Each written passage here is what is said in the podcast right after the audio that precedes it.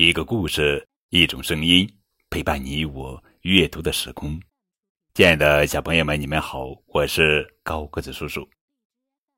今天要讲的绘本故事的名字叫做《爱画画的小狗》，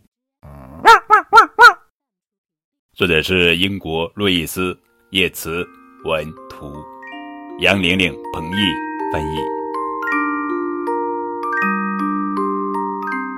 小狗爱书，它太爱读书了，于是它开了一家自己的书店。当小狗不和别人分享书的时候，它就自己看书。一天早晨，他收到了一个包裹，里面是一本书。可是当小狗把书打开的时候，他意外的发现这是一本没有字也没有画的书。好奇怪啊！他想，在封面的内侧，他发现了多拉阿姨写的一段话：“给我最亲爱的小狗，你画些画吧，也许。”可以打开一扇门，进行神奇的冒险。爱你的多拉阿姨。这是一本素描簿，小狗完全知道它该怎么做了。它把笔抽了出来，摆好画笔，削好铅笔，深深地吸了一口气，然后画了一扇门。他从这扇门里走了进去。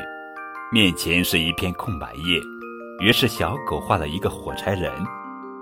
火柴人说：“你好。”汪汪！小狗说：“你好。”我不知道还要画什么。火柴人提议：“我们来乱画一气吧，这样我们就能想出好主意了。”所以他们就乱涂乱画起来。接着，他们一起翻到了下一页。如果有其他人加入进来，一定更有趣。小狗说。于是，小狗画了一只鸭子，鸭子画了一只猫头鹰，猫头鹰画了一只螃蟹，螃蟹又给它们涂上颜色。很快，它们就涌向了下一页。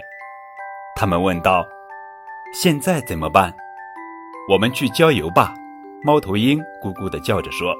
于是，小狗画了一个火车头，他们全都爬到了车上。就在鸭子他们争论谁来开火车的时候，火柴人给自己画了一顶司机帽子，胡乱画了些蒸汽，然后，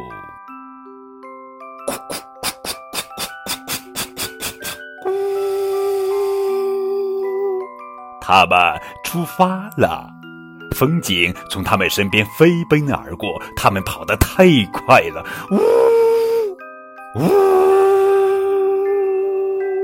最后，火柴人画了一个停车站，停。小狗下车画了一条船，同时螃蟹胡乱画了一些海水。他们爬上了船，除了紧紧抓住船边的螃蟹。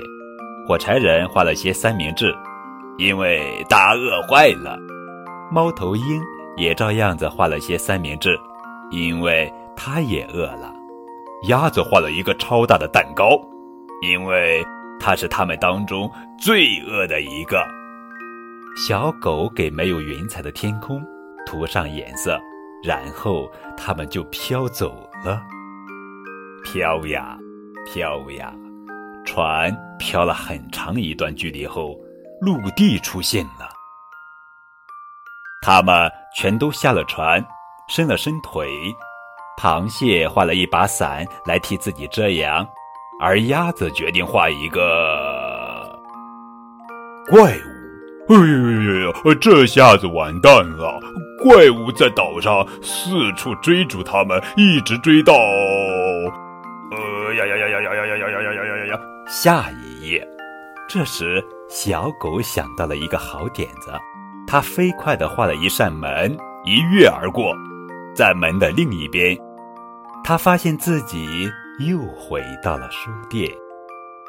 他翻到素描簿的最后一页，确认他所有的朋友都安全了，怪物也逃不掉了。